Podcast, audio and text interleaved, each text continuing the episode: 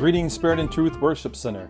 I'm Paul Cobb, an associate pastor, and I will be bringing you a devotional today on the subject of The Truth Matters. I will take my reading from the English Standard Version of 2 Corinthians chapter 10 and verse 5. In this verse, Paul writes, We destroy arguments and every lofty opinion raised against the knowledge of God, and take every thought captive to obey Christ. What does this mean to me? This means that I have a chance to do something about all the thoughts that are not well pleasing to God before they enter my heart and become a part of me. These thoughts have an effect on how we look at problems. Things tend to look different when we look at them from a different perspective. When we see things differently, we interpret them differently. And when God is included, when our faith is active in us, when the Holy Spirit is active in us, it changes the way that we think about the problem. All of a sudden, the light goes on and we see God and know that He sees us in our present circumstance. And when this happens, though the problem remains, we see it differently. Not with rose colored glasses, but through the eyes of God. What are some of the common misbeliefs that Christians have about themselves? I know several. For example, I guess I'm not good enough. I'm not a very good Christian. I'm not spiritual enough. My Christianity is under attack. The world is falling apart. Any of those sound familiar? There's something in all of our lives we'd like to change. That's because no one's life circumstances are perfect. But what are we telling ourselves about these circumstances? This devotional is for all of us, all the stuck people who have misbeliefs about what the Holy Spirit wants to perform in us and what it wants to reveal to us about ourselves. So today I want to crack open the window, if you will, and let in some fresh air on this subject for the majority of us who at this time feel inadequate and unfulfilled in our present circumstance. Now we spend our lives worried about what we are not and what may happen instead of how God sees us. We're focused on our failures and our imperfections, and our focus is not on God's love and fondness for us. Why is that? It's because society has bombarded us over the years with how we're supposed to act and what we're supposed to believe and how we're supposed to feel. Now, keep in mind that being a Christian does not mean that we live in a bubble of perfection. Life is going to be full of ups and downs and failures. And we don't get a free pass from difficulty as Christians. We still have pain, we still have sickness, we still experience loss. And then there's the ever present enemy of our soul that has a never ending task of trying to infiltrate our thoughts with his negative words and he tries to promote his lie about us in the face of God's truth. He knows that if he can control your thoughts, he can control your life. And this would bring pain. It would be a lie based pain rooted in ungodly beliefs. The beliefs that we have acquired that do not agree with God's word, his nature, or his character. The alarming aspect of these ungodly beliefs is that we wholeheartedly embrace perceptions about ourselves that are completely false and un- outside of God's narrative. This is dangerous and destructive to Christians. Why is this an issue? It's an issue because the beliefs that rule the heart will eventually govern the life. What we believe and what we do, to a large extent, determines what happens to us in our lives. This is why Proverbs 23 7 says, As a man thinks in his heart, so also is he. A biblical example of an ungod- ungodly belief is centered around uh, the scripture that speaks about the spies who were sent into the promised land to bring back a report of what they saw. We know that 10 spies came back and gave a negative report, and two gave a positive report about what they had saw. Now keep in mind, God commanded the Israelites to possess the land. But the ungodly belief perpetrated by the 10 spies that gave a negative report kept over a half a million people from entering the land that God promised to give them.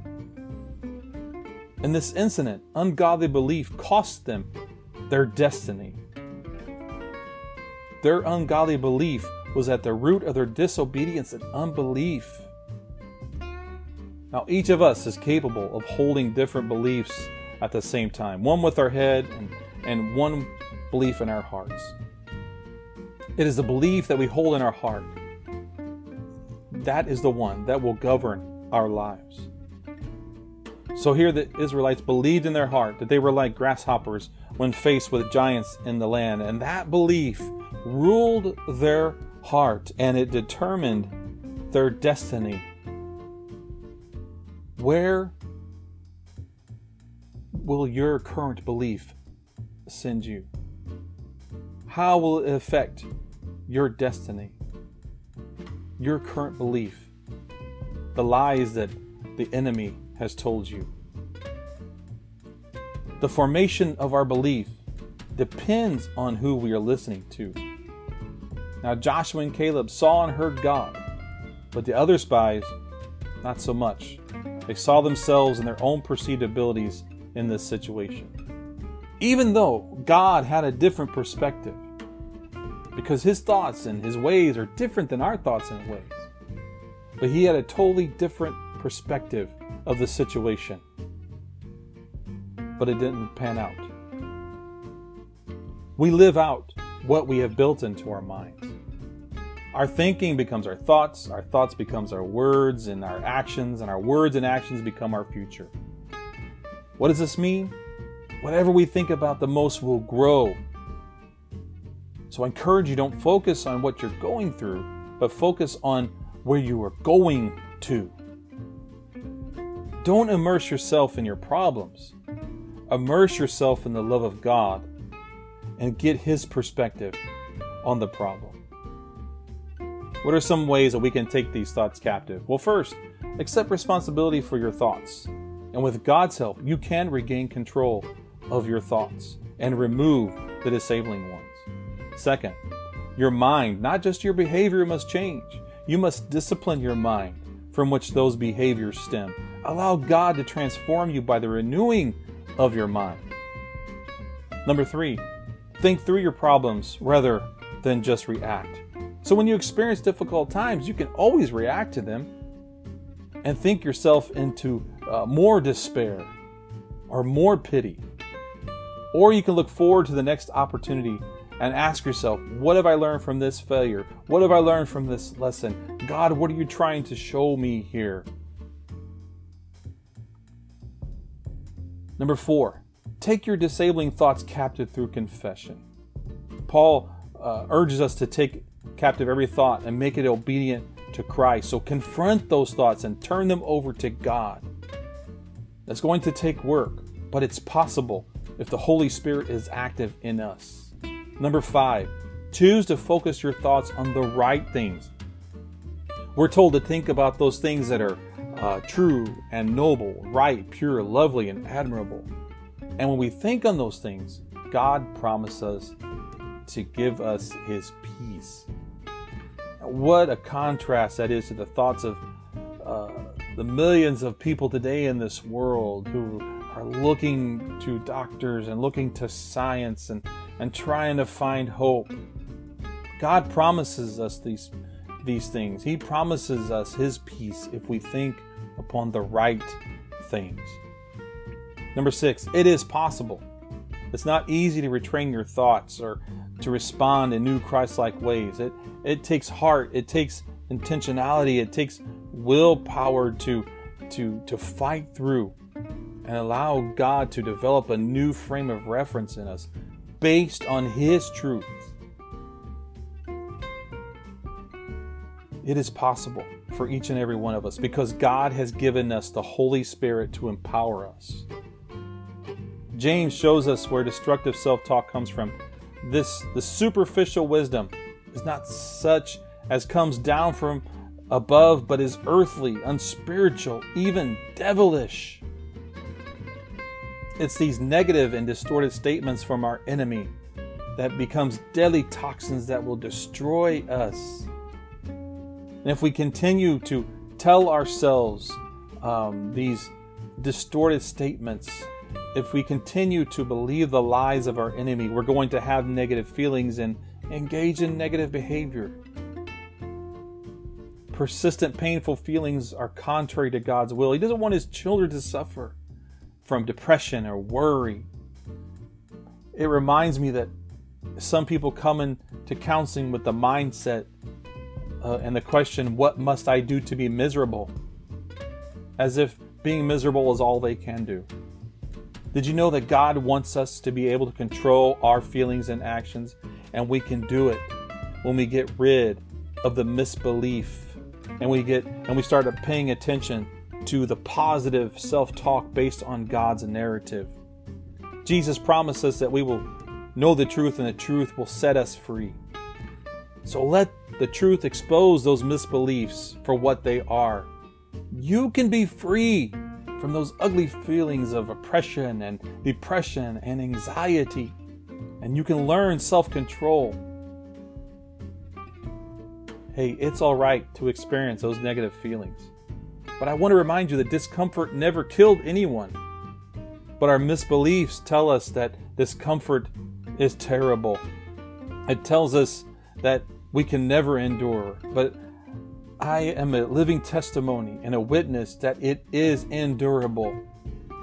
When what you think and believe determines how you feel and what you do. So when you're when you're triggered by thoughts and emotions, you can give them to the Lord. Psalms 142 and 1 and uh, verse 1 and 2 says, I cry aloud to the Lord. I lift up my voice to the Lord for mercy. I pour out before him my complaint. Before him, I tell my trouble. For example, you say, Lord, I give you my frustration. Lord, I give you my anxiety and my fear.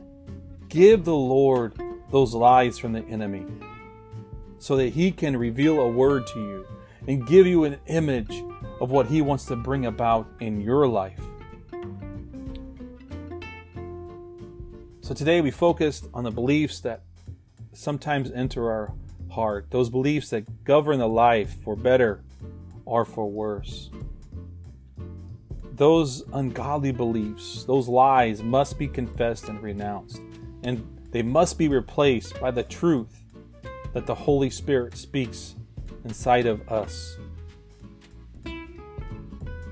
Here's what the psalmist wrote concerning God's view of us Your eyes saw my unformed substance, and your book were written, every one of them, the days that were formed for me, when as yet there was none of them. How precious to me are your thoughts, O God! How vast is the sum of them. So, God's own word, the Bible, shows us that God immensely cares for us as His whole creation. He cares for us. He has a plan for us. He's not going to leave us or forsake us, but He's looking forward to spending uh, eternity within with us as He shares His truth about us. And we understand now that the truth matters. Let me pray for you. Dear Heavenly Father, thank you for your good thoughts about me. May my own thoughts reflect your truth and nothing else. When I have these negative thoughts, I pray for your help to quickly recognize it and that you would empower me to focus on what is true, what is pure, and what is lovely. Thank you, Lord. In Jesus Christ's name, I pray. Amen. God bless you. I love you. I'm praying for you. I can't wait to be back in service with you. God bless you.